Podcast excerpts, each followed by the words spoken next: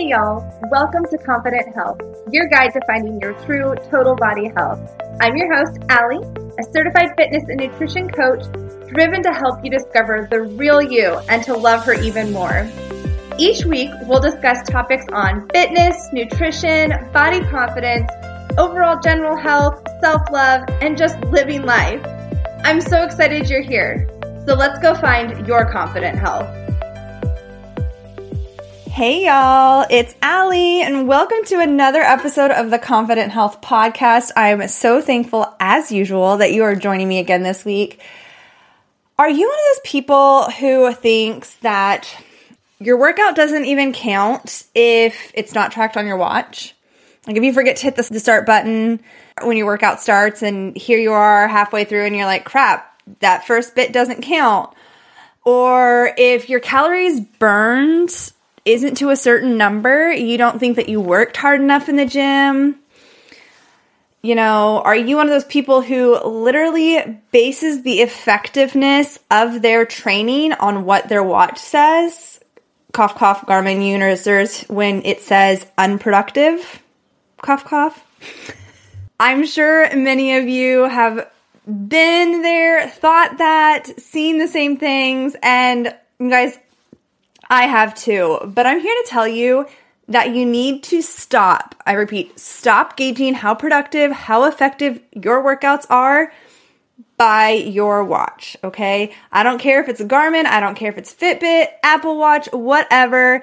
If you are using whatever that readout says as your end all be all of how effective your workout is, you are doing yourself a huge disservice, okay? I know they can be super motivating. Like when you see how many calories you burned, you're like, hell yeah, I crushed that.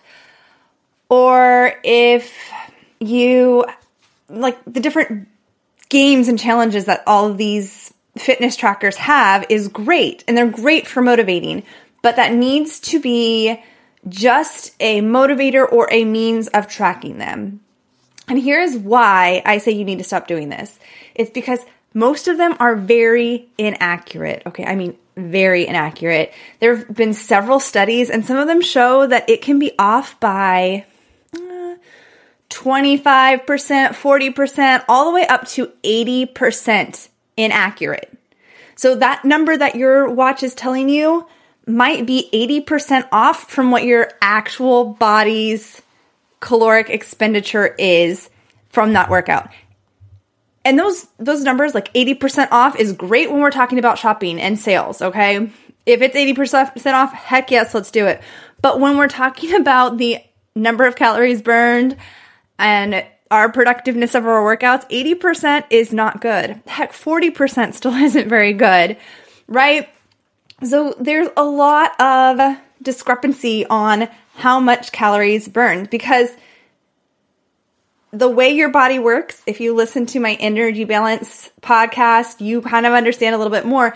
Every individual burns differently. It's affected by your age, your sex, your weight, your height, your internal body, the way it works, your genetics. There are so many factors that go into how much energy you burn during the day, during a workout, during all of this, that there is no way that little monitor on your wrist can tell you exactly the number of calories burned. For example, I wear two different fitness devices. Yes, it's weird. I it started as an experiment thing. I'm just still going with it a year later because I love it and the data fascinates me, okay? Fit nerd here, over it. So I wear two different fitness trackers. I have my Garmin that I've owned for several years, and then I have a Whoop strap. The Garmin obviously does all the steps. It's the one that communicates with my phone. It's my smartwatch. The Whoop literally is just a heart rate monitor. It tracks more data that way, okay? Just yesterday, like yesterday when I from when I recorded this, I had leg day. Okay. I start them both. I use them both. I use them both to track my workouts. And it's kind of part of the fun experiment for me is to see how similar the heart rates are, how similar the calories burned are. Because again, they both track off of my wrist. So it's just one's on my left wrist, one's on the right wrist. That is the only difference between the location of these two trackers, okay? They're both heart rate trackers, they're both on wrists. Other than them being two different brands, that's the only difference on my body on how they read, okay? The Garmin tracked that leg day as only 76 calories burned. I, I, I burned 76 calories, while the Whoop says that I burned 138 calories. Doing the exact same workout, being started and ended at the exact same times, or within seconds of each other, right? Because to shut them off both off at the same time is a little bit difficult, almost impossible. But that's like significant difference here, okay? I'm like 70 calories different between the two trackers, right? So, which one's right? Which one's wrong? Which one do I use for my caloric deficit? Neither. I don't use either of them for that. I literally just use them because I like to track my workouts and see my workout history on the Garmin and Strava apps, which I need the Garmin for. And I like the Whoop because honestly, I think it tracks better my daily expenditures, tracks my heart rate better. It helps me with my sleep. So having those workouts in there helps me know how I'm recovering, right? So I use them for two different ways, two different things, information and data from two different parts, right? but I don't use either of them engaging how productive my workout is. I don't use either of them on if I'm staying in a caloric deficit for my cut for my bikini prep. Neither of them factor into that. And if you are on a weight loss, fat loss journey and you're using your tracker as the this is how I'm gauging how many calories I've burned during the day, you need to reevaluate your calorie intake to make sure that you're actually hitting the right numbers, okay? because you're probably not. You're probably not in a deficit that you think you are in because your Apple Watch isn't giving you the right information. Don't get me wrong, they are fantastic at step tracking. Okay, well, to the point where you're not like pushing a cart or a stroller because then it won't really work. sorry, not sorry. Um, they haven't figured that part out yet in their advancements of technology. But otherwise, calories burned, it's really not that accurate. And sure, they might get closer and closer. And if you keep the information regarding your weight, age, all that fun jazz super accurate in your health app thing like things like that that kind of help determine that. I mean, literally unless you're doing it almost every day updating that, there's no real way that it is going to be able to, from your wrist, know how much you weigh, know how much your internal functions are going to know what your actual energy expenditure is during a workout. So if you haven't gotten it yet, it's very inaccurate and you should not use it for gauging the effectiveness of your workouts. You should not use it for gauging the amount of calories you burn in any given workout because it's lying to you. Okay? It's lying. Now, I still encourage you to use it as a motivator to keep you going, keep you doing the things that you're doing. Um, use it as a way of tracking your workouts. Use it as a tool and a data point to see how things are going for you. We're in that aspect, but do not let that be the only tool that you're using. Here are a few ways of so instead of using the watch or your fitness tracker, what should you be using to gauge the effectiveness of your workouts? Well, let me tell you. How about the rate of perceived effort? How did the workout go? Did it seem hard? Did it seem easy? Gauging that, telling me, you know, was it a hard? Was it easy? Was it moderate?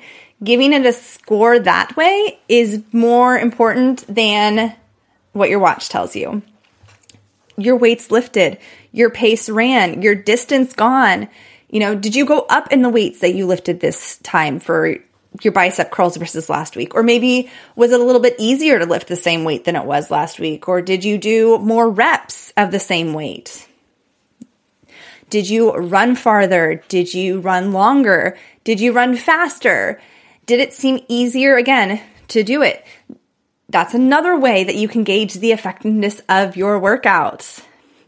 Do not, do not gauge it upon how much you sweat because that's solely, again, based upon your personal body temperature, the air around you, all that fun jazz. So we're not going to dabble into that. But how did the workout make you feel? Did you feel strong when you finished it? Did you feel weak when you finished it? Are you feeling more energized in general? Do you feel like your clothes are fitting better? Do you feel more empowered? Do you feel more confident? Those are all things that you should use in gauging the effectiveness of your workout, not the app, not the watch, okay? Use the watch and the tracker as a tool, but use all these other things that your body is telling you as the actual gauge of the effectiveness of your workout. Your body is constantly giving you cues, telling you when you're hungry, telling you how you're feeling. And if you listen to it, it will tell you how your workouts are doing, how productive and effective they are.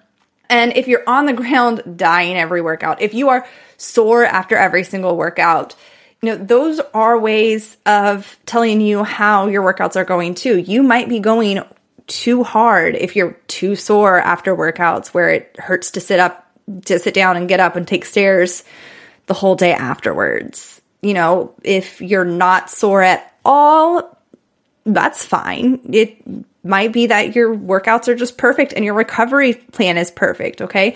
Amount of soreness is also not a way that you should be tracking the effectiveness of your workouts, but it is a way that you can see and take those body cues to figure out what you need to be doing for your fitness routine, ways that you need to be doing for your recovery, ways that you need to be adding to your nutrition, listening to your body's actual cues, what your body is actually telling you, is how you should be tracking the effectiveness of your workout. Now you might be like, Allie, okay, so I'm lost on how to figure out how I'm in a caloric deficit. If my watch isn't going to tell me, how do I figure that out? this is where having a coach or someone educated like me comes into play. I have the tools and the knowledge to, based upon information that you give me, your lifestyle, different biometrics, things like that, I can help figure out what your BMR is, which is your basic metabolic rate, your resting rate, things like that, and figure out how many calories you do burn or within a pretty close range of how many calories you burn just functioning daily. Then we can take how often you work out, how often you do cardio, things like that, and figure out where you need to be to be in a caloric deficit or a caloric surplus, okay?